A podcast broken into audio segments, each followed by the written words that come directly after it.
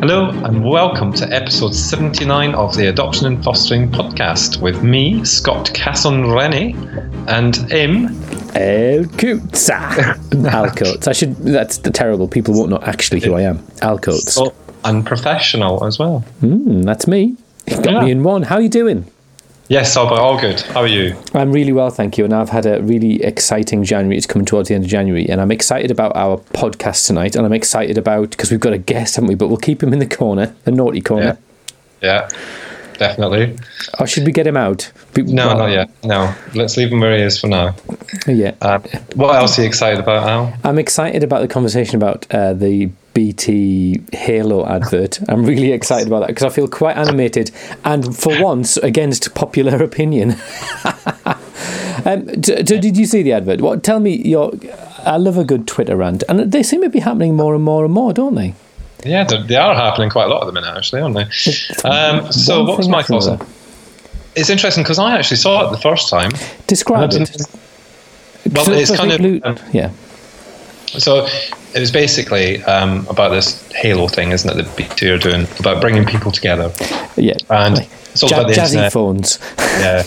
Um, and there's various kind of different recordings, different stories, all pieced together, very short stories, just yes. one-liners, um, and obviously filmed people doing it. And I can't remember what they all are, to be perfectly frank with you. But um, I, I saw it, and I actually didn't think any of it to begin with. Um, it didn't even click.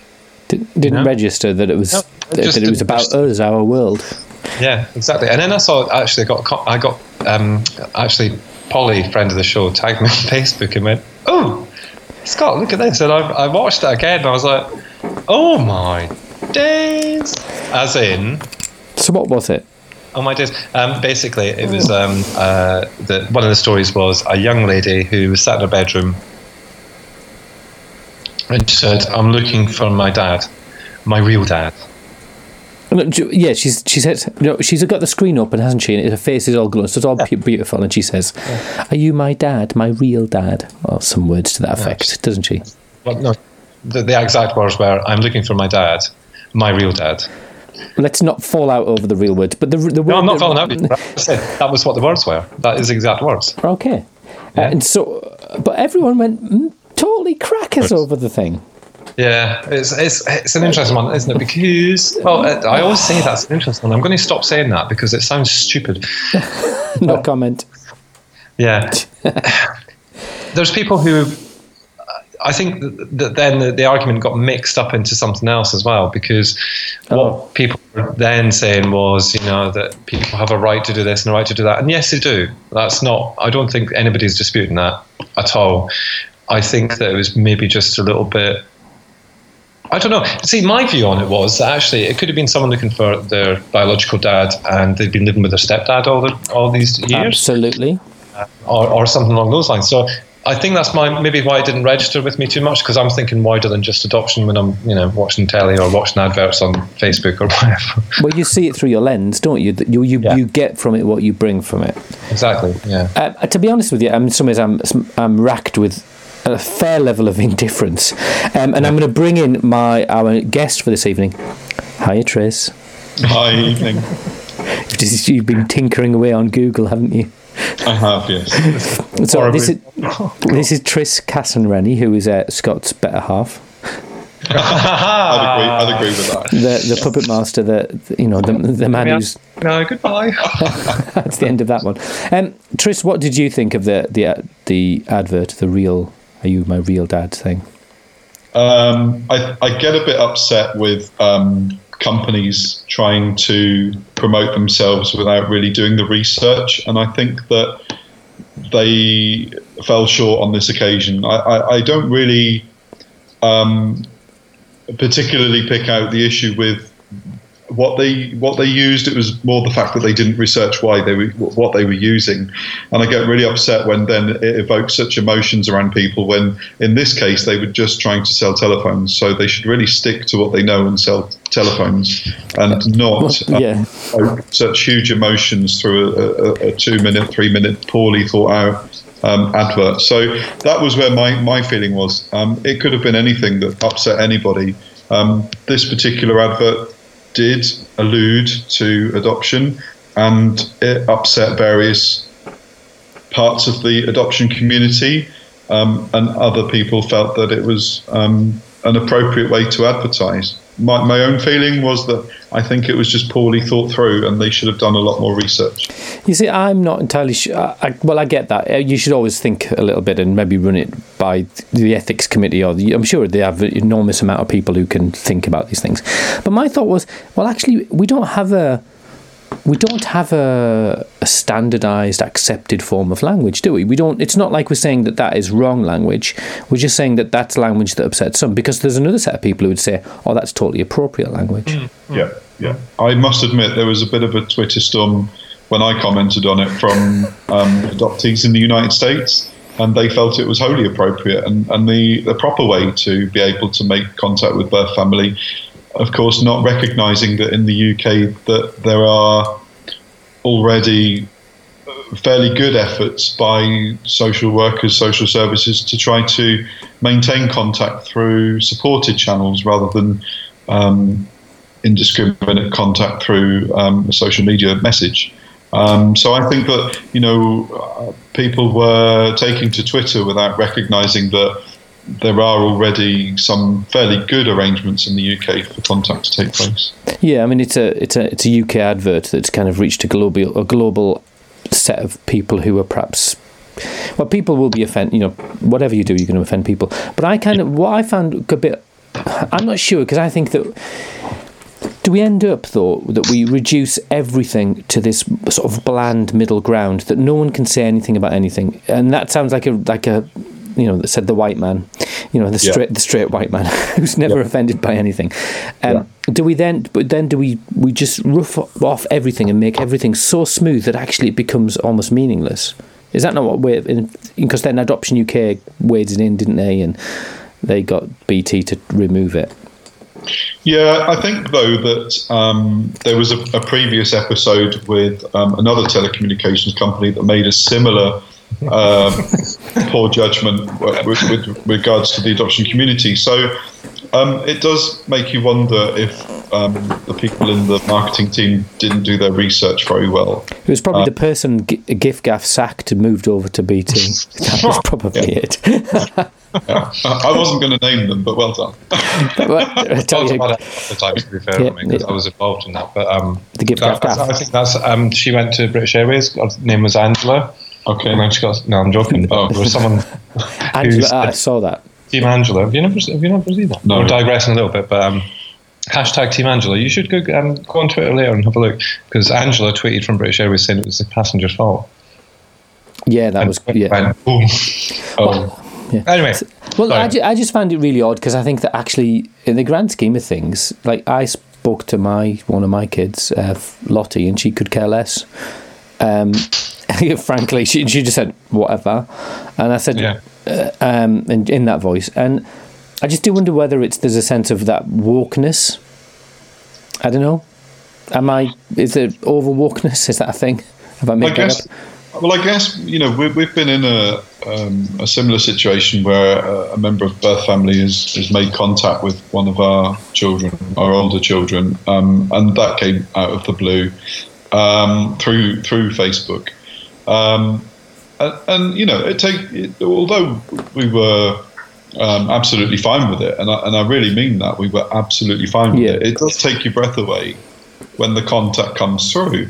Now, it came through to us, and so we were probably um, in a good place to be able to deal with that. And at the time it came through, um, I don't think that our son was particularly in a great place, and so the timing wasn't great. So I think that whilst, you know, it, the the indiscriminate contact through um, social media may be a way that birth family can make contact, I I just think the advert didn't demonstrate that actually there's a lot of repercussions from that. The advert showed just the good news story, which was that you, you make contact and everything's going to be okay.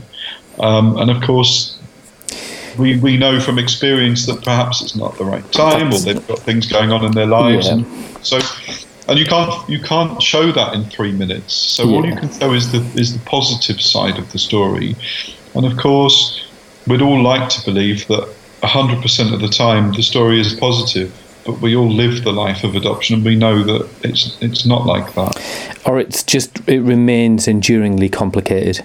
Yeah. Never yeah. sort of quite resolved either way, and it's not the finding my families or long-lost families kind of narrative. And it, yeah, I, I get that, but I, I really struggle. Of, well, I think what I feel slightly uncomfortable with is, and I think, we, I don't know whether we're on this for too long, but I feel slightly uncomfortable with this idea that there's a kind of an uprising of adoptive parents going, this is wrong, this is wrong, my child might have seen it. And you go, well, you need to, don't we need to get our, don't we need to make our children or support our children to be robust? Because this sh- this stuff will keep going. You know, yeah, yeah exactly. m- maybe B T have learned their lesson, but the next time you turn the telly on, there's something else. You watch Moana, you watch Lilo and Stitch, you watch sure. Harry Potter. To be yeah. fair, it's no different to the, let's talk very briefly about the, the television soaps, is it? You know, sometimes they come along with a story about a child being removed or a child being adopted or people being, um, uh, uh, people being, oh God, my words, where's my words gone?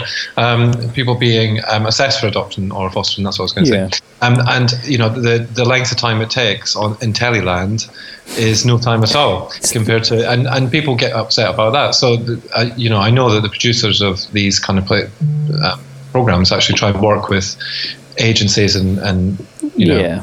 and all that sort of stuff to try and get it. But it's T V. It's there to promote or sell or engage or, you know, it's about story. Entertain, yeah. Yeah, exactly. So, you know, you're not going to do that by saying, oh, I need to find my real dad. Oh, look, I found him. Oh, look, it all went wrong afterwards. Do you know what I mean? That's not going to sell. yeah. the, oh, he tried to sleep with me. Yeah, like yeah, that stuff that, you know, you hear that phenomenon where, you know, people, yeah. birth families I, fall I, in I love. I think would have done sex. better bringing back Maureen Lipman and having B T back on the telly. Um, At last. A, We, we, we could all we could all associate with that and feel a little bit of our childhood. Yeah, I love a bit of B T. Finally, we can agree on something. Yeah, exactly. Yeah. Um, well, Tris, it's really good to have you here. Uh, thank you for coming and uh, offering your opinion. And I feel like I, I'm finding you slightly unnerving because you're, you're being quite sensible. But I have a feeling that Scott, Scott, have you given him a stern talking to before he? No, that's just the way he is. No, no, I, I found him to be much more flippant and uh, impassioned. So you let yourself go, Tris. Just yeah, let. Watch out! Don't worry. Yeah. All right.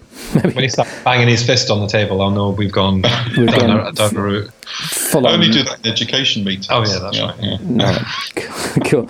So, well, it's L G B T uh, History Month, isn't it? February. Mm-hmm. It is. Yeah. Yeah, and I thought that maybe, uh, I thought it'd be really interesting to speak to the both of you because, um, uh, without being disrespectful, you're both of a certain age where your your your adult lives have transitioned quite significant changes, haven't you? You've straddled, um, you know, there's some serious changes in legislation that have impacted on you personally as individuals, but also on some of the rights that, you know, same-sex families and homosexual families have got. So, are you okay for that conversation? Yeah. Who can we offend with that? Well, Have you, you've prepared a list especially for that. Um, and I mean, to be honest, I, I was thinking that it's something that in some ways, you know, as a straight man, that just passed me by. A lot of this stuff was just, it was stuff on the news. But I, I was talking to you earlier and you were talking about, you know, you were talking about, as you were getting, as you were coming into your adulthood, changes in the law. So can I ask you a little bit about that? Because it is L G B T History Month. So we can talk about a bit, sort of the, yeah. back, the background to the law changes that impacted on you. So, tell me about the your your kind of your move into activism. How did that rise up, really?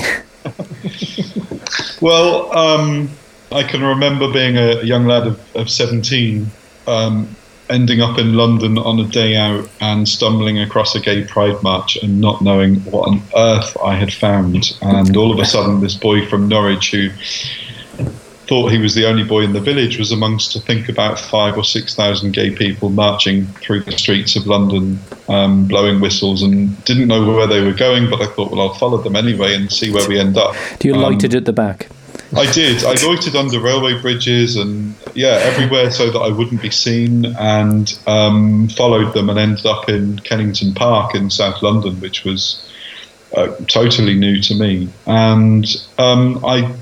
found there was a community, and it was a community that I had never been a part of but could identify with really, really quickly.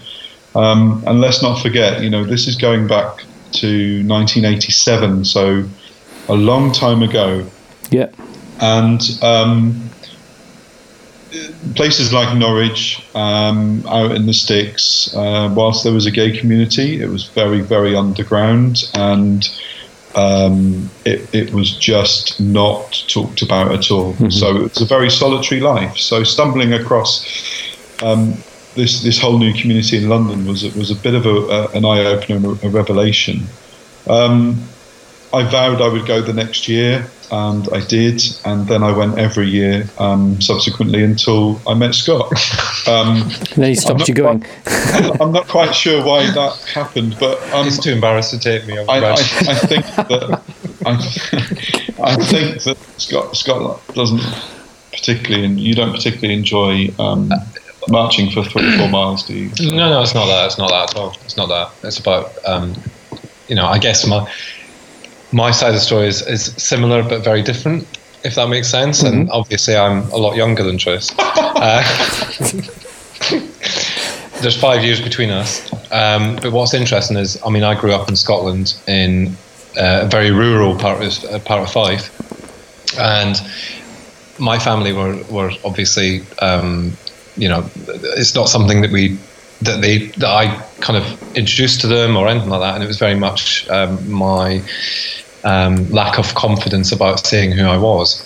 And equally, there was you know there was nothing there was nothing local for me to relate to. You know, there was nobody for me to relate to.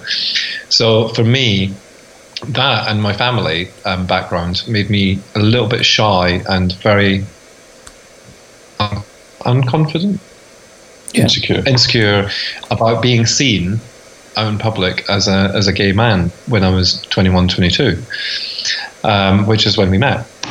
And to think, I mean, we did go to London, we did go to One Pride, yeah. actually, and it scared the living daylights out of me because I'd never seen so many gay people. And I also wondered about the fact that maybe I hadn't lived enough to, you know, to to, to go to these sorts of things and, and, yeah. and kind of justify my, my presence. So, um, I just didn't feel comfortable doing it. I think it's fair to say that when Scott and I met, of course, the law had changed quite significantly. So um, when, when I talk about nineteen eighty-seven, as a as a, a sixteen, seventeen-year-old gay man, it was illegal to be uh, a gay man effectively in, in those days. Yeah. Till the age of twenty-one. I mean, it wasn't illegal to be a gay man, of course. Yeah, not. You, but gay man, you couldn't illegal. have an intimate relationship. I, I can remember going to see my G P when I was sixteen, and he said, because I said, how do I deal with this? And he said, well, are you a practicing homosexual? And I said, no, I get it right every time. I don't need to practice. And I genuinely, I genuinely believe that that was his question. Um, because there had been no education. We all thought we were going to die because of the AIDS adverts. Mm. You know, when I reached thirty, I cried because I, I never thought I would ever reach thirty. People I knew, every you know, in, in, in my cohort, um, people were dying of AIDS, and, and it was it was a terrible time. Um, and then, you know, um, I reached... I, I, well, I mean, well, I don't know... Can I, can I stop you and ask you about that then? Because I think that's... Yeah. That is just so beyond outside of my experience, you know, that there's a, this idea that you, in that context and in that world and in that mindset, then adoption or being a parent, I guess that's forget forget the roots to parenting at this point, I guess, sure. that you Uh, do you, is it ever on the cards, you know, as a sixteen, seventeen, eighteen-year-old? I pre- I'm thinking of myself. I just presumed that uh, there's an inevitability that I would have children. Yeah, no. When I when I came out at the age of eighteen, the first words that came across the table to me were, "Well, I'll never have grandchildren," um, and that wasn't meant in any kind of malice. That was just a consequence of being a gay man. To to, to my mum was that uh, she would never have grandchildren from me. Um, which is which is a really a profound thing for someone to say to you, and, and kind of compounds, I suppose, a disappointment. But sure. that her loss. Yeah, mm. yeah, but it, but it was true. I mean, at that point, at, the, at that time, there was absolutely no route to uh, gay men. Well, not even there was no route at that time to gay men being legal before the age of twenty-one, let alone having a civil partnership, getting married, adopting children, living together openly. That it was unheard of. Mm-hmm. So that must so, have, so that must have been a, an unusual mindset as you, you re, as you come through your your um, early twenties and mid twenties, and you, you obviously met mid nineties. I'm trying to think, get my maths right. Uh, yeah, mid late nineties. We met in ninety-eight. Right. So we're twenty-two years in February. February the sixteenth. We're twenty-two years this year. So I'm trying to get, from my point of view, how do you reconcile? Was there always a, yeah, there's an intellectual sort of knowledge holding, holding that idea that actually that this is a route that's not open to me, but that's very different to the actual desire to be a parent. The two can, you can, you can do the hold. Yeah, and, yeah. and I think that that's interesting as well, because whilst my, again, our experiences are different. So Tris, Tris is kind of, I guess, the first time he maybe thought about uh, not having children would have been that time when his mum said that to him. Hmm. And I remember, because I didn't know who I was until I was eighteen, as in, you know, I didn't know I was gay until I was eighteen.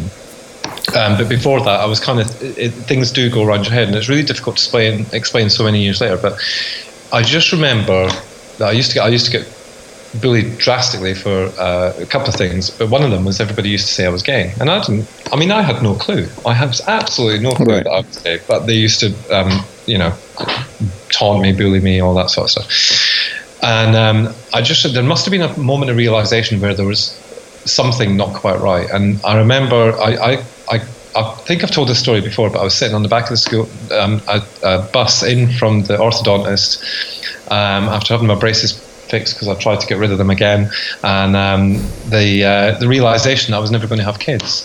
But back then I didn't know why I wasn't going to have kids, if that makes sense. I just had this realisation I was never going to have kids, and I think that possibly deep down I knew I was gay, mm-hmm. but equally those messages from everybody, the taunts, the bullying, maybe compounded that a lot, and I was just yeah. kind of putting up a, a barrier against it. Or was it me just actually acknowledging that I was gay? And as far as I was con- that, concerned, that was it. There was, you know, it was never going to happen, whether it was bi- biologically or any other means, because, you know, back then hadn't even thought about any other, other way of doing it. I was fifteen. So, you know, it, for different reasons and different ways around it, that's when we met. Kids didn't come into it mm-hmm. at all. No, not at all. It was never a consideration. So then you both, you, you sort of go in, enter into a, what is being a lasting, enduring relationship, which is like the well-worn path for lots of adults. So well, I was there for weeks. I was hoping that was it, but twenty-two. You're, you're still hedging your bets, aren't you? Still. See, Ally was a good catch. Yeah. Well, he told me he's got an escape bag that he hides. um, but you... I mean, it was our first, I think it was, uh, for both of us, it was, it was our first long-term relationship, if, if that makes sense. And I think the first couple of years, you just go through the years and you're like, oh, we've, oh, we've been together a year. Oh, we've been together two years. And I'm sure it's the same for straight couples as well, you know, or for any couples, actually. Yeah. And because actually we had no expectations of each other. The one thing that we did do very quickly was we moved in with each other within three months, mm-hmm. um, which actually now I look back and I'm like, were we mad? Because, um, you know, I think about my own children now and I think, okay, if any just of the two, children. Yeah, three months? No, no, no, no, no, no, no. That's too far too soon, kind of thing.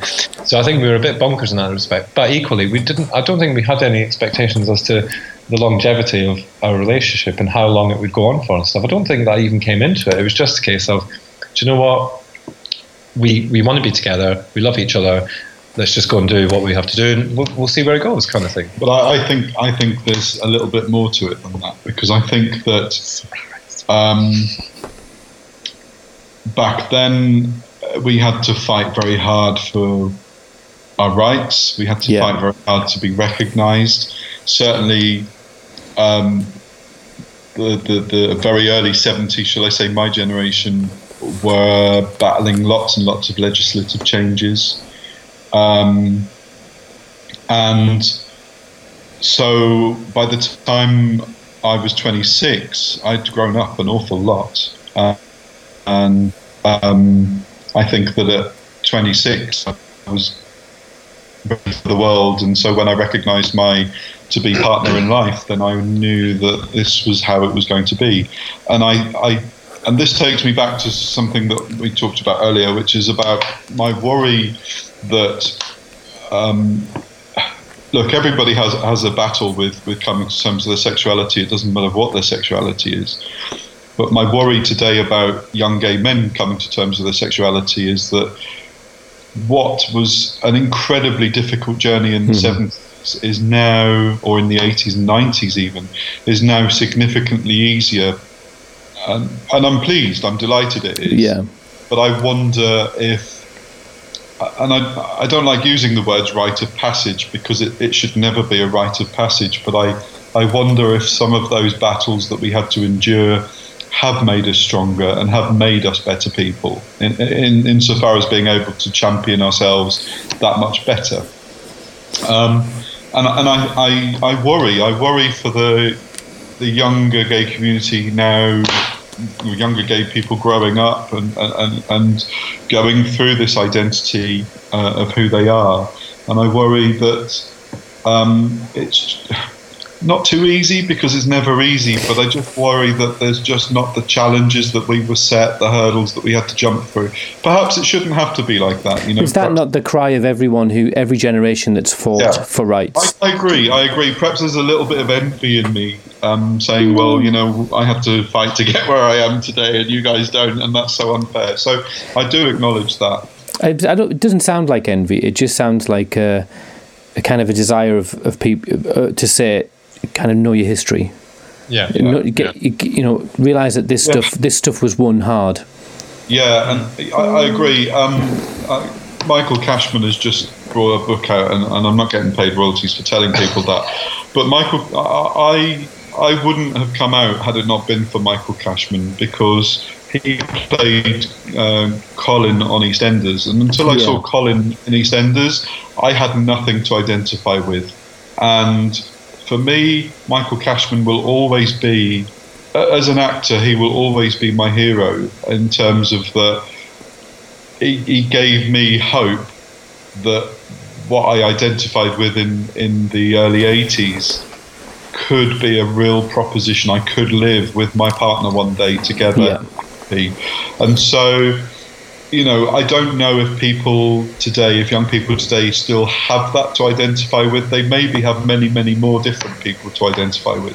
But certainly, you know, going back then, that, that was a life-changing moment for me. But I guess you, you're a unique proposition because there's probably a generation of uh, gay men and gay, maybe not women, as many women, but gay men that have, that their aspiration or their desire to have a family could not be realised.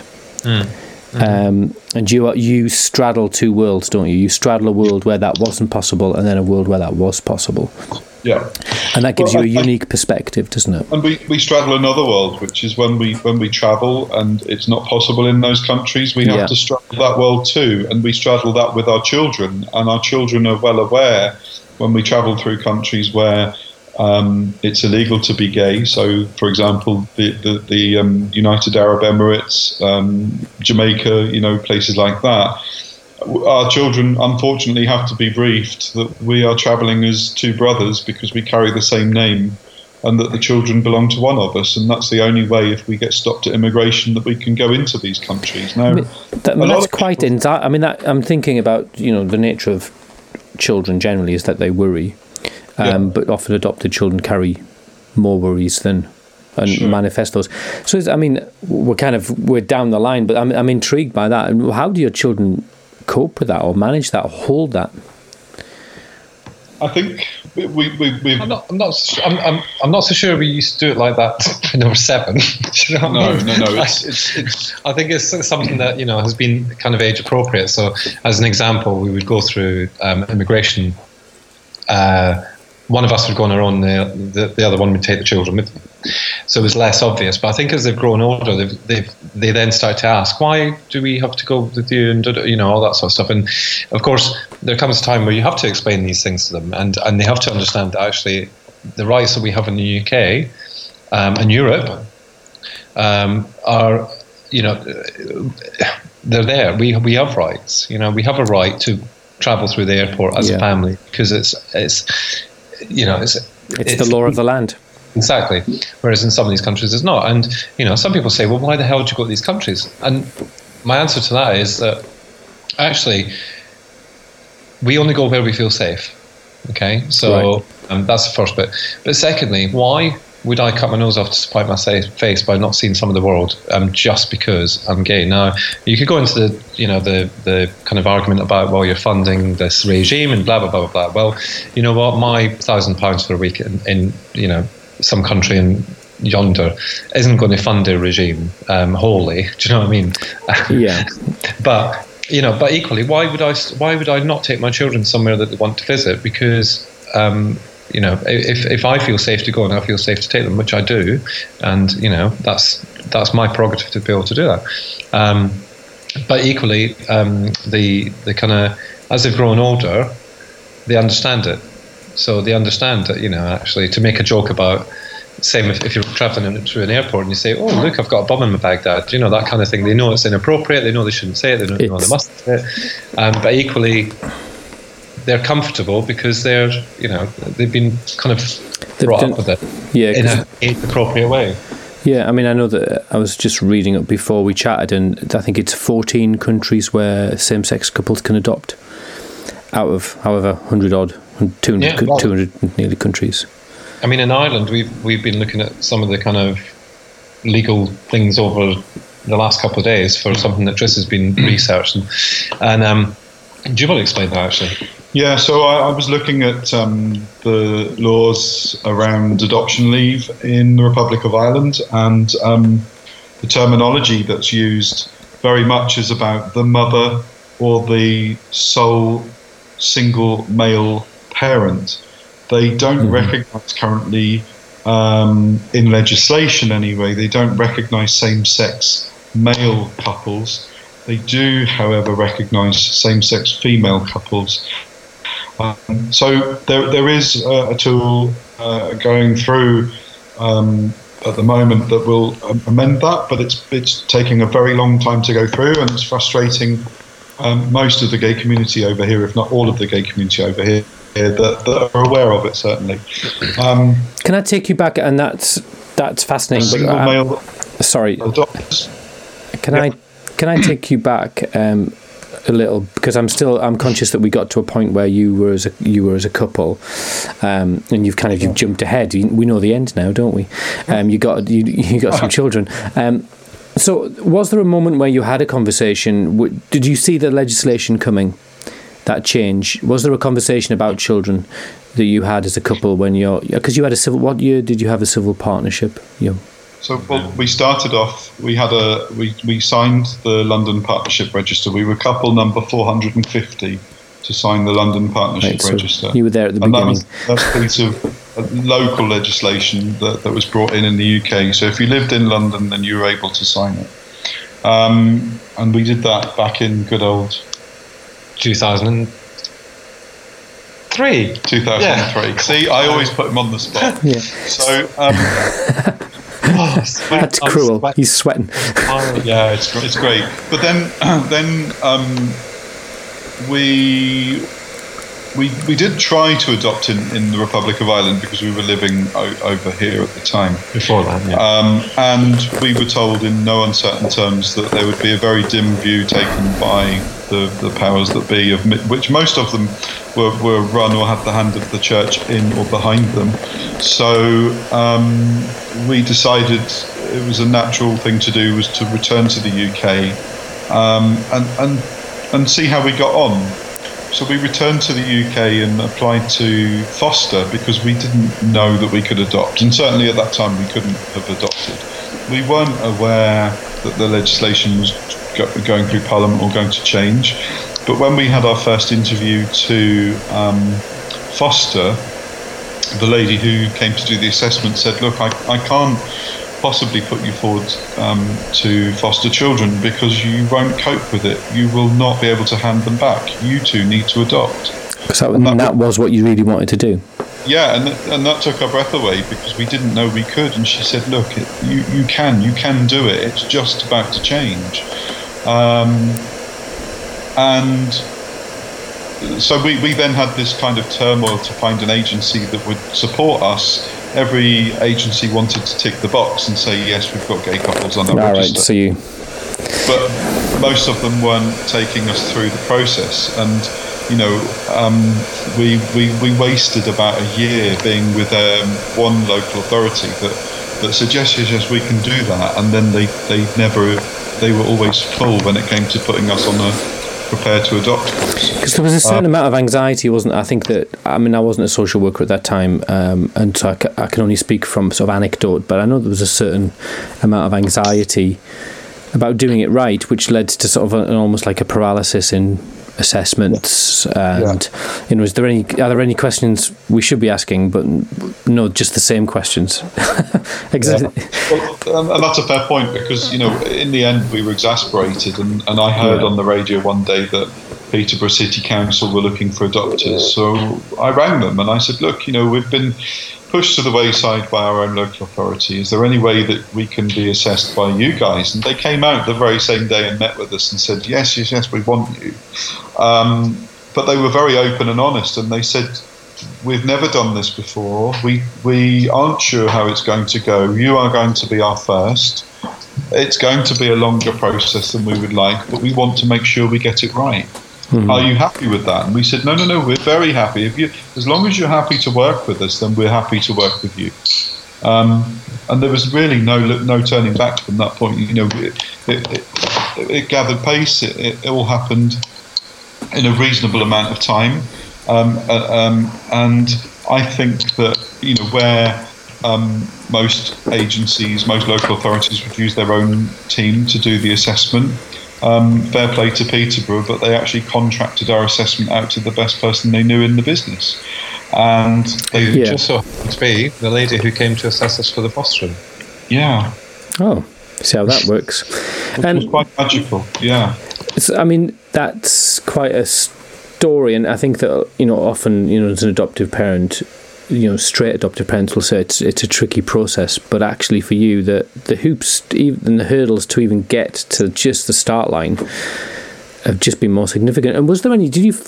Was there any opposition from family? I don't want to draw you the rocks of your into family relationships.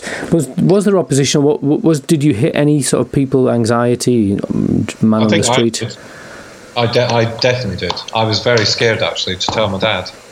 And I can tell this story because he's no longer with us, bless him. But um, we actually I didn't tell him until we were matched.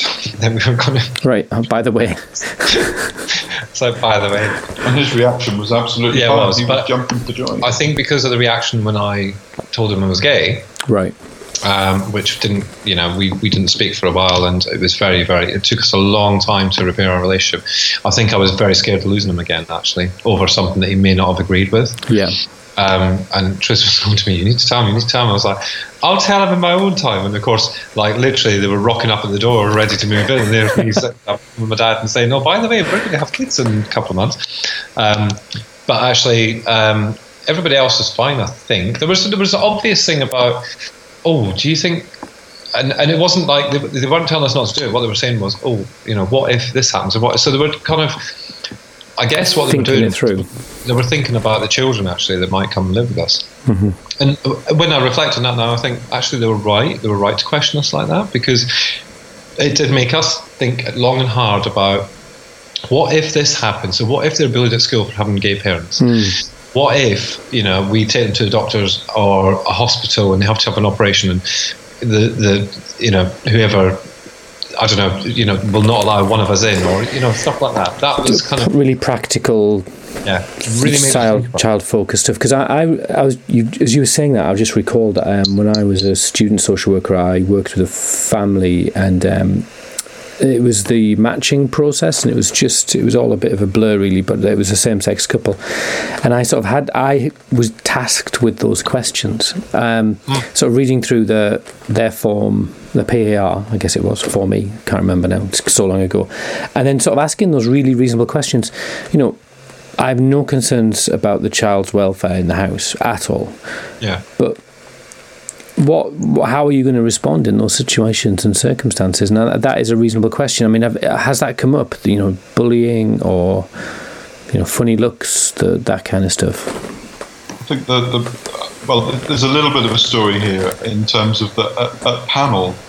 Um, panel seemed to drag on, but one of the questions that was asked of they me do.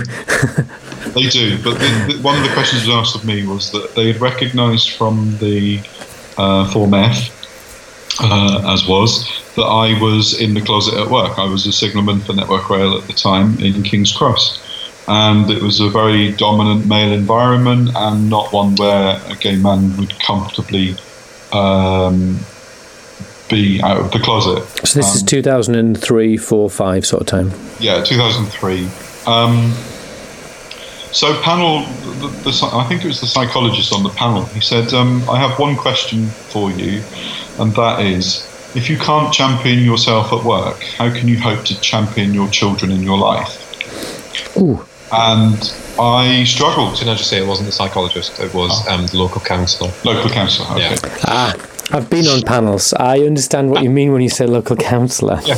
Okay, so I was like a rabbit caught in headlights and started to answer the question, at which point Scott was kicking me hard in the shins and saying, look, just shut up, because they're not listening to you. Um, and I kind of wiggled my way through the answer. And then I went to work the next day and came out. And I told everybody, because I felt that actually there was a really fair point there that I needed to be able to speak up for myself, because I may encounter difficulties with the children as a gay man in the future. Mm-hmm. And it wasn't I was scared to come out. It was just the environment, working in a safety critical role where I needed the support and backing of my colleagues when yeah. I'm running trains at very high speeds in people's lives. I just didn't feel that it was appropriate. Um, So I came out at work. We rolled forward uh, six months. We had the children living with us. And um, I rock up at work one night um, for a night shift.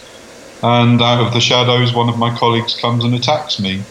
And um, he attacked me because of, we had adopted children. Um, he said it was wrong. It was against his principles. It shouldn't be allowed. Um, and if I said anything, then he'd finish me off. Um, so physically so, attacked you or verbally attacked yeah, you? No, physically attacked me. Right. So, um, you know, in terms of bullying for the children, um, we really honestly didn't experience anything at school. Only once. Uh, that wasn't at school particularly, but out of school there was one child that we overheard in the street saying, your dad's a gay, da da da. So I just went out of the bedroom, grabbed his ear and frog marched him back to his father, who I knew was a train driver, and said, um, your son has just said this, and well, let's just say that the father dealt with it appropriately. And then he came back to the door and said, by the way, will you give my train an early run in the morning because I'm on early? So I said, yeah, happy to. Um, so that was the only instance of bullying that we had. But um, in terms of... But, in I mean, terms of As an adult, the, the bullying was quite severe, but I think that that was, I just think that that was more about me than the children, and, and, and, and more about the people I was working with. Yeah, I mean, that's a remarkable story that someone physically attacked you because you'd adopted. Yeah. That, that you know, you know, because that's counter to the narrative, isn't it? And do you, that's a, just thinking about it, is that I am universally thought of as to be a saviour because I adopted. You know, you you know that is the narrative. Often adopted parents, we all get together and go, I wish people people are saying, oh, you're doing an amazing thing and your kids need to be grateful and all that. That's not your experience. That actually you, you're going into another environment where you, internationally you're maybe not hiding it, but neither are you trumpeting it. You're, you're being cautious and careful and wise around that. Um, but then at work, you're being physically assaulted. So does that feel... Does that is a sort of a separation between you and sort of other adoptive families, you know, straight adoptive families? I I didn't see it like that. I, I was really lucky in that um, I was well supported, and um, the help that I had after the incident helped me to identify that the problem was not with me or my children or my life choice to adopt or my sexual orientation. The problem was very much with the individual um, who had got, you know, who, who had the issue. So I think I was able to put that to bed um, reasonably quickly, um, and, and I was moved geographically to another another place, um, and we moved house because, you know, the threats had, had, had come to the home as well from, from the individual. Um, so it was a life-changing moment, but I don't see it. I think I think adopters face challenges almost every day that test their resilience with their own lives and the lives of their children. And I, I just put that down to another test of my resilience as an adopter, or as a human being um, that happened to adopt. Um, I, I really, I, I understand that, you know, he he, he made the, the attack because we'd adopted, and, and he didn't agree with it. Hmm. Um, but like I said, you know, um, I would imagine that uh, there, there'd be other parts of, of any community that equally could have come in for it if he was having a bad day. Yeah, but it was still you, and it was because of your sexuality and your choices, wasn't it? It's easy to kind of... That's very pragmatic of you and very um, generous of you to kind of see him in those terms. But he assaulted you because you're an adoptive parent and a gay man. Yeah, I I guess as I've got older, and I mean, this is a few years... You know, this is a few years ago now, but as I've got older... Um, people have tended to call me very pragmatic, and I think that I've finally learned how to um, deal with stuff. And when I say stuff, I mean all of the uh, everyday challenges that we face. Um, I finally learned at my ripe old age to be able to put it into perspective and realise that tomorrow is another brand new day. Mm-hmm. So are there challenges you still face in relation to your sexuality and your cho- you, and your, you know, the fact you're an adoptive parent? Well, I mean, that's interesting. The, the one person who, who had a real impact on me was the head teacher of the primary school that we first approached for Fraser and, and Brandon when they moved in. And um, we sat down in her office on the little chairs, and she sat on the big chair. And she said... Um, you know, why do you want the children to come to my school? And, I, and and we said, well, your school is is the best. And she said, okay, I just want to check that the local authority aren't, you know, putting you up to this. And I said, no, no, no, we've re- we've researched. She was getting lots and lots of children with with um, S E N at the time, and she was just a bit wary of us turning up unannounced, saying we've got a, a, a couple of children to deposit at the school. And um, we said, look, we have some real concerns. And one of the biggest concerns we have is that we're a gay couple. And she sat for a moment and, and, and you know, picture this, a lady of, of mid-sixties sitting on a chair, uh, looking ever more the school um, headmistress and looking down her glasses at you. And she said, you are probably the most normal family I have in my school, because most of the kids here have one parent, or they have a parent who has a visiting parent, or they visit their dads in McDonald's once a week, or, you know, one of the parents has callers every so often, so the child just doesn't know where they stand. At least your two children have two parents that love each other and all live together. She said, and that's a very rare quality in my school. And I think at that point, it just cemented that actually going forward, that we are as normal as the next normal family, whatever normal is. You know, we don't need to identify ourselves as different in the adoption journey. We are people that can provide children with a loving, caring home. And at the end of the day, that, I believe, is what they, they firmly need. Yeah. Uh, you, you use the word normal a lot there, which is really interesting, because uh, I was thinking about, uh, I've got, I know someone, an acquaintance, who... W- who's not. Well, no. Well, you don't draw me on the rocks. Really, don't, don't, don't. Um, he would describe himself as queer, and he would quite clear, quite clearly feels that he wants to kind of reject sort of a heteronormative route of life, which is, you know, sort of reject the, you know, get married, have children, live happily ever after. Yeah. Um, so, is there a Is there a, a part of the, well, I guess that's the L G B T Q um, community that sort of say, actually, we don't want this. We this isn't for us, or is, is that is that is there that voice out there? It is. I, I identify with many words about my sexuality, depending on what mood I'm in on that day, yeah. or or or you know what's happening around me. Um, I, when I say I identify, I. I I use all of those words um, mostly in a very light-hearted way, because I'm just me. Yeah. Um, you know, if I'm telling a story about a scenario where I'm in, I might call myself the, the queer boy, or I don't know. I, I, I really don't take issue with any of the words that are used to describe our community. I know some people do, but life's too short, and I think when you've had the battles that we've gone through to get to where we are um, as gay people, um, then I think that, you know, it's only words, and, and I really can't get upset by it. And I know a lot of people do, and, you know, that everybody's entitled to their opinion. But it, for me, it's it's, it's words, and, and, and actually what matters to me most is being happy. Are there any future battles? Are there any? Do you see that there's there's more ground to take or inhabit? Maybe it's a better way of saying. Um, I think that um, you know, we're two middle-aged gentlemen living oh, together with. Speak for yourself. Two middle-aged gentlemen living with an almost grown-up family. I think we're a little bit kind of off the radar now. I think we're kind of very settled, and we've got our circle of friends, and everybody knows us. And when we go to work, we um, meet with, you know, clients that we work with, and, and and either they know us in advance, or we won't hide anything from them. But I, I certainly don't. I certainly haven't had a battle over sexuality for a long, long time. And I think, were I to encounter one, I think I would be very strong at, at, at, at holding my own. I don't think it would be too long a battle. No, no, and knowing you, I can imagine that it's, you're not going to mess around, are you?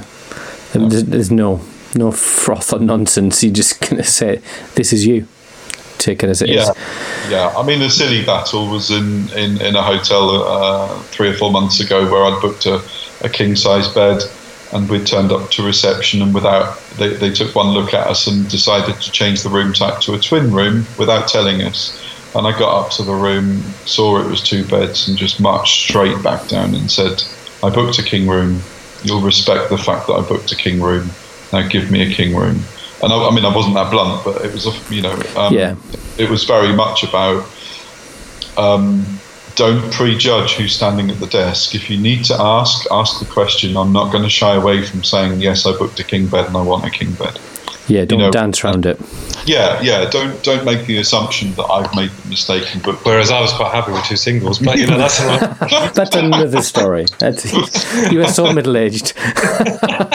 Yeah. Actually, a separate room would have been nice. um, so, Scott, have you got any thoughts on that? I know you, Scott's actually been wandering around making his tea in the um, background. Sondheim children. Sondheim children, all right. Child wrangling, a bit of that going on. What do you see the future for? You know, do you see there's an area where, you know, do you see there's, there's battles to be fought in the future, or are you just kind of... Well, that's interesting, isn't it? Because actually... When I, so as an example, let's use Twitter as an example. I see a number of stories about we're going to, um, we're, we're being forwarded onto panel and, and we're going to our assessment and blah, blah.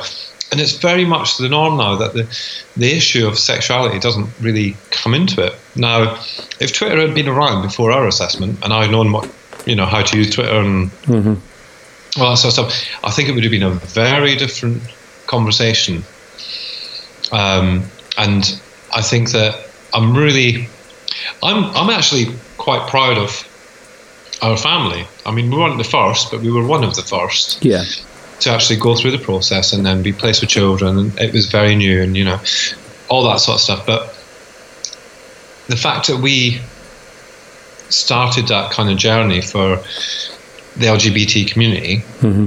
you know, there wasn't, it wasn't just us, but, you know, there's a number of us who started that kind of um, journey um, to make it normal. And I feel like um, myself and some other um, members who of the L G B T community who adopted that early on actually have, have kind of stuck their heads up a, bit, a little bit and gone, you know, this is this is actually okay, this works, you know, and we, we're now yeah. seeing research and evidence come through that says that, you know, actually, you know, being having gay parents doesn't make you gay, all right? That's that's that's a big thing that's kind of coming up again. Well, and again that, that's this hidden kind of exactly concern, yeah. isn't it? That no one's wanting to say. In the same way that having straight parents doesn't make you straight. Do you know what I mean? It's like that's kind really. Of, We yeah, have, we, yeah. Have, we have a random twenty-one-year-old that would obviously be walking, living, breathing evidence of the fact that having gay parents does not make you gay. Exactly, yeah. Um, so, but I just, I just feel like, you know, as as with anything, when you've got people who are doing something for the first time, there's there's a group that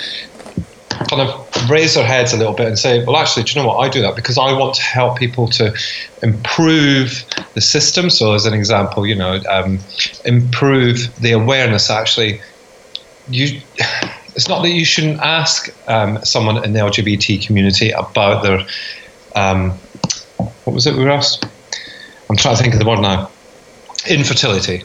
Yeah, so we were asked yeah. about our infertility through the assessment, and we, we sat there looking at each other going, huh? Uh, yeah. What do you mean? Because that- actually, we, we, we don't know that we, you know, are infertile. I'm definitely not. But you know what I'm saying? I'm not going to ask how you know. That's a completely different podcast as well. Um, but we don't know we're infertile. You're um, asking the wrong question. In actual fact, the only, the only way to, um, the only journey that we looked at to become a parent was through, through adoption and fostering. So, yeah, I, that, that's really interesting because I'm thinking about the questions, and I've, you know, I've read the, the there's the best practice guidance for doing the yes assessment, and I'm thinking, well, actually, there's a whole different range of questions about your your journey to childhood that needs to be adre- not, not addressed, but well, yeah, addressed. You know, ask you why do you want children, um, yeah. and you know, you know, how have you have you made sense of the fact that actually they won't be your biological children? Because that's part of it, isn't it? It's not necessarily the the actual act of popping babies well, out. No, well, can I? I'll take you back to that headmistress because she did teach us an awful lot, and one day. I was sitting in the in her office again on the little chair, and she was telling me how my middle son had used a really naughty word that began with a W to her, and while trying to stifle a laugh, uh, as she said the word out loud, and he was hiding under the table, um, and I was trying desperately to apologise to her. I'm really sorry about his behaviour. You know, I'm I'm so sorry. And, and and we got him back into class and we got him settled. And um, she said, you know what? She, she said, he's not a chip off the old block. He's a chip off somebody else's block. And you need to remember that for the rest of your life. Stop being apologetic for him. And, and I remember that all the way through his school career. That when I was going to sit in front of teachers and it felt like they were telling me off for my child's behaviour, mm-hmm. actually they didn't get it. None of them got it, but she did. And and I think that I, I do carry that with me. And sometimes when they do things that I look at and I think, oh, I, I would never I would never have done that. Well, no, I, I probably wouldn't. And had it been a biological child of mine, then they probably wouldn't have done it either. Yeah. Um, and, and so I, I think there's some very valuable words yeah. there. And I mm. think that's probably our biggest battle is actually um, together in different ways and, and on different things because we're two different individuals as well and we have different biologies. So our children are neither his or mine or you know, yeah. biologically. Um, and when you think about it, um, so sometimes there will be things that come up and, and you get really frustrated. Yeah. And I think, well, and, and it's normally about the teenage years for Tris because he can't understand how they can keep their rooms like that and blah, blah, blah. And I was mm-hmm. like, I was a messy teenager. My room was a tip. I had spoons and forks and plates. Yeah, and, and mould and... Under the bed, you know. And he's like, I wouldn't have been... No, no, no, no, no. Um, and I have to remind him that actually that's sometimes what a teenager does. But then there's other occasions where... something, you know, I'll I'll have a, an issue with something, and he's like, whoa, whoa, whoa, you know, they're fourteen, they're seventeen, they're nineteen, they're twenty-one. You know, that's kind of how it is. Yeah. So, but equally, biology or not, all you want is for them to be, you know, as successful as possible, healthy, and, and, happy. Exactly. So, not um, in prison. But yeah, haha, you jest. Um, but you know. I mean, I think in terms of where we where we where we where we came from in two thousand five to where we are now, I think there's a massive leap. I love that it's made that, and you know, that's kind of that's people learning, people teaching, um, people wanting to kind of understand, people really seeing the value in, you know, because it wasn't just same-sex adoption. It was also single adopters yeah. at the same time. Mm. And, you know, that's that's proven as well that, you know, that works. And, you know, one of the things I'm always conscious of, and I don't like to say, oh, yes, we're amazing because we're two men, but, you know, sometimes um, placements, whether it's in fostering or adoption or even kinship, actually, sometimes there's a bit of value in being two men or two women or a single lady or a single gentleman, because actually that's what the child needs. Um, yeah. They don't need placement mum. So, you know, uh, and I'm talking in kind of blunt terms here, but you know what I'm saying. Yeah. Um, no, I think that's a really valid point, because often we're trying to rep- we're trying to play nice, aren't we? We're trying yeah. to the, trying to re- replicate what they had, but actually for some children that is deeply unhealthy. It's too traumatic for them. Yeah, exactly. So in terms of where we come from and where we're going, you know, I think that, you know, I'd like to be one of these old men when I'm seventy, eighty, who appears on the telly and goes, well, in my day, you know, that this this is how we did it. He does that now. So. Yeah. He does do that now. Because um, you were on Stonewall last last year, weren't you? You were in the Stonewall yeah, last year. Yeah, so we did the B B C uh, fortieth, fiftieth anniversary of Stonewall. fiftieth, with, yeah. uh, Mike, with Michael with Cashman. Michael Cashman, yeah. yeah. Oh, exactly. Excellent. Yeah, and that was interesting because, you know, we I mean obviously we weren't around when Stonewall happened, but, you know, the the the, the Stonewall has affected us because it started to break down the barriers and started to make people realise that actually this wasn't a, a a repulsive thing that was happening. Actually, there's people who are born this way and they're attracted to the same sex, and that's just as simple as that. Just you know? Get over it. Yeah. Yeah, we're here, we're queer, but uh, anyway. Um, well, yeah, sorry. nineteen. I was I was active in Stonewall back in ninety-four. Um, so the repeal of the Criminal Justice Act, um, where they would we we campaigned to get the age of consent dropped from twenty-one to sixteen. Yeah, and we held um, in in very peaceful style. We held a, a candlelit vigil outside the House of Lords, waiting for the answer to come out that the age of consent in ninety-four was going to be lowered from twenty-one to sixteen. I mean, can you imagine that today, that you had to wait until you were twenty-one? It's unbelievable. And word came back. It, it came out as a whisper all the way through the crowd. And uh, they'd rejected sixteen and given eighteen. And mm. we were we were pleased, but we were disappointed. And Um, so many of us, we just decided to, to lay down outside the House of Lords in protest, so that none of the uh, lords could, lords and ladies could come in, go out, or, you know, everybody was was stuck. Um, and we were peaceful, but, you know, it was it was a real terrible political time for us, because yeah. we, you know, Section twenty-eight was about, and age of consent was up in the air, and people were actually people were getting knocks on the door from police to uh, arrest them because they were underage. Uh, there was all sorts of, of, of, of things going on, mm. and so you, you know you drive forward to today, and that's why I can hand on heart say, I, I, you know, what challenges do we have going forward? I can't think of any, because at, at the ripe old age of forty-eight, there's there's very few bridges left to cross. In the U K, at least. In the yeah, U K, exactly, at least. Yeah. I think, yeah. I think, you know, if we choose to in, in the Republic of Ireland, where we are now, then I think that, you know, we, we I think we, I think it would be right for us to get involved. We have life experience to be able to share, particularly with some of the um, people who, who are currently up for election and, and, and vying for the latest um, political posts. But we have to see what colour of um, coalition government or, or, or certainly government comes forward in the next month when, when Ireland comes from the polls. Um, but we, we've certainly told our, our local T D that we are here and willing to help and guide and and um, facilitate the, the massive changes that Ireland needs to bring into statute. And you've got lived experience of that, haven't you? You've got, you've got a track record where you can say, you know, it's not all peaches and cream, but it. Yeah. You, you know, a friend of mine's, um, he's he's quite a bit older than me, and uh, he was talking about same-sex uh, adoption. And it was interesting because he was saying, well, in some ways, it, and he was being honest, and he, there was no malice in him. He was just sort of asking questions. He was saying, well, in some ways, it's, uh, he said, it's an experiment. He said, it's it's this idea, we don't know what's going to happen. I said, well, I'm not entirely sure that's true, actually, because I think historically women, for example, have always cared for children without men since the dawn of men, basically. Um, uh, and he kind of acknowledged that, and you could see he was thinking, yeah, well, yeah. Uh, and I think that generation of you has obviously have a lot to learn.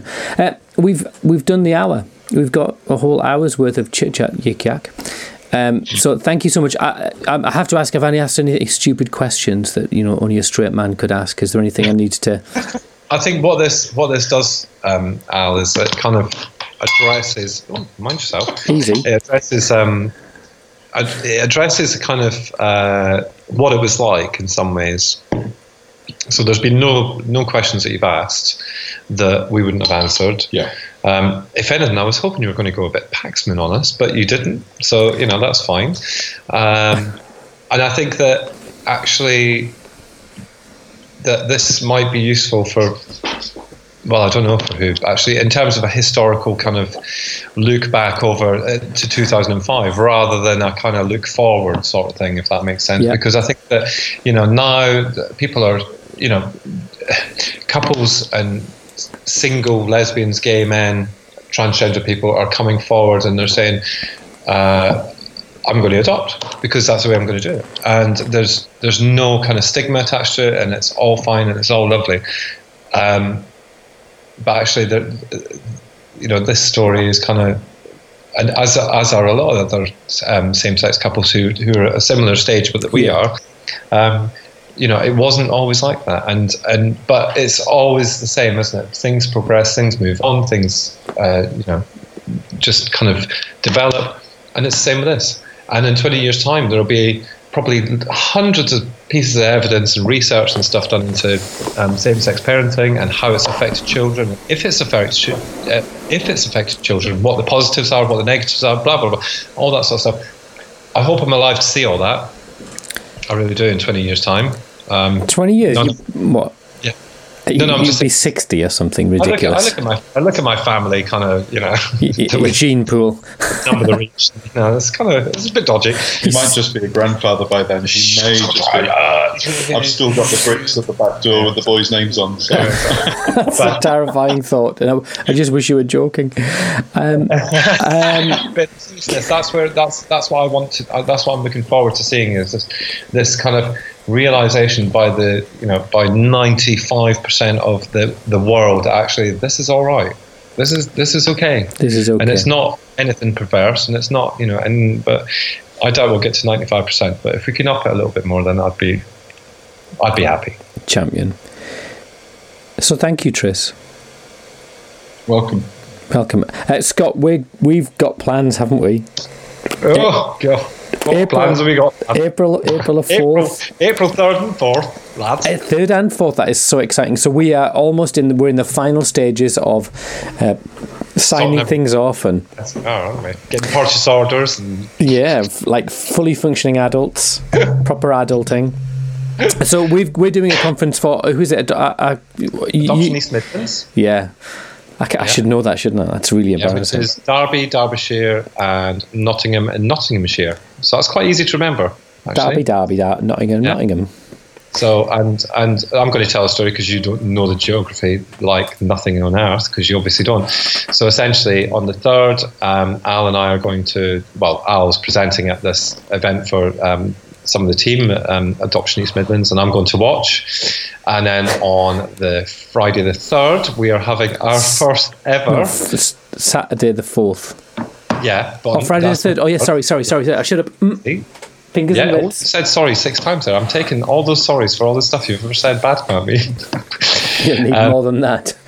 On uh, April the third, which is a Friday evening, mm-hmm. in the area, venue to be confirmed, because I'm still trying to... But we are doing the first ever Adoption and Fostering Podcast Pub Quiz! I don't really know why... It just sounds good, the podcast does, pub I, quiz. I know, it's not actually a pub quiz. There'll be no, it's just there, like... It just sounded good. Yeah, there'll and be a pub, got, uh, but maybe no quiz. Yeah, Jenny Jones, friend of the show, saying bingo. I'm like, no, we're not doing bingo, love. All right, no, no, is, no, no, no, no, it's not doodle eye. Exactly, yeah. The blue rinse brigade sitting in the back going, adoption and fostering, well, in my day.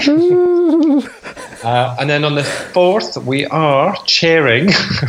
Presenting, doing, presenting, making the tea uh, and coffees. It's Mid uh, Adoption East Midlands conference, annual conference, first birthday, and they're having yeah. a conference for there's adopted a, parents. There's a cake. I can confirm there's a cake. We can. Chocolate cake. Yes, very exciting, and we're going to do uh, we're going to do our thing, aren't we? We're going to talk about specifically about resilience, building resilience in children, in yeah. adults, and contact support networks and peer mentorship, uh, uh, uh, sport. Uh, what's it called? Peer sport. Yeah, yeah, all uh, of that.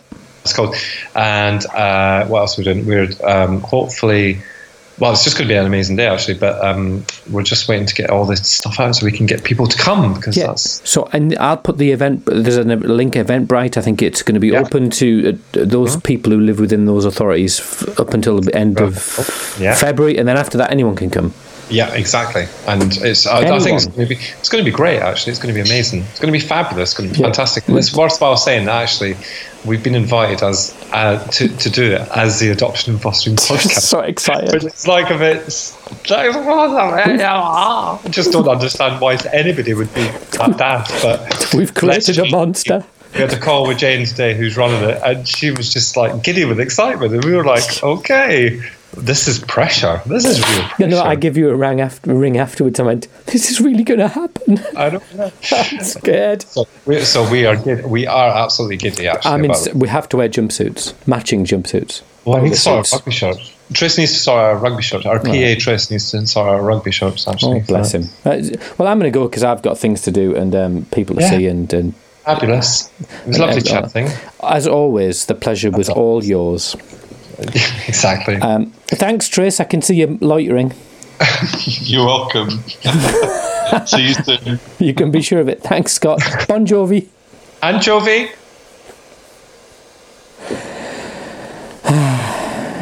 Right. I didn't hear the music. Did I? No, no, you don't. Yeah, I have to...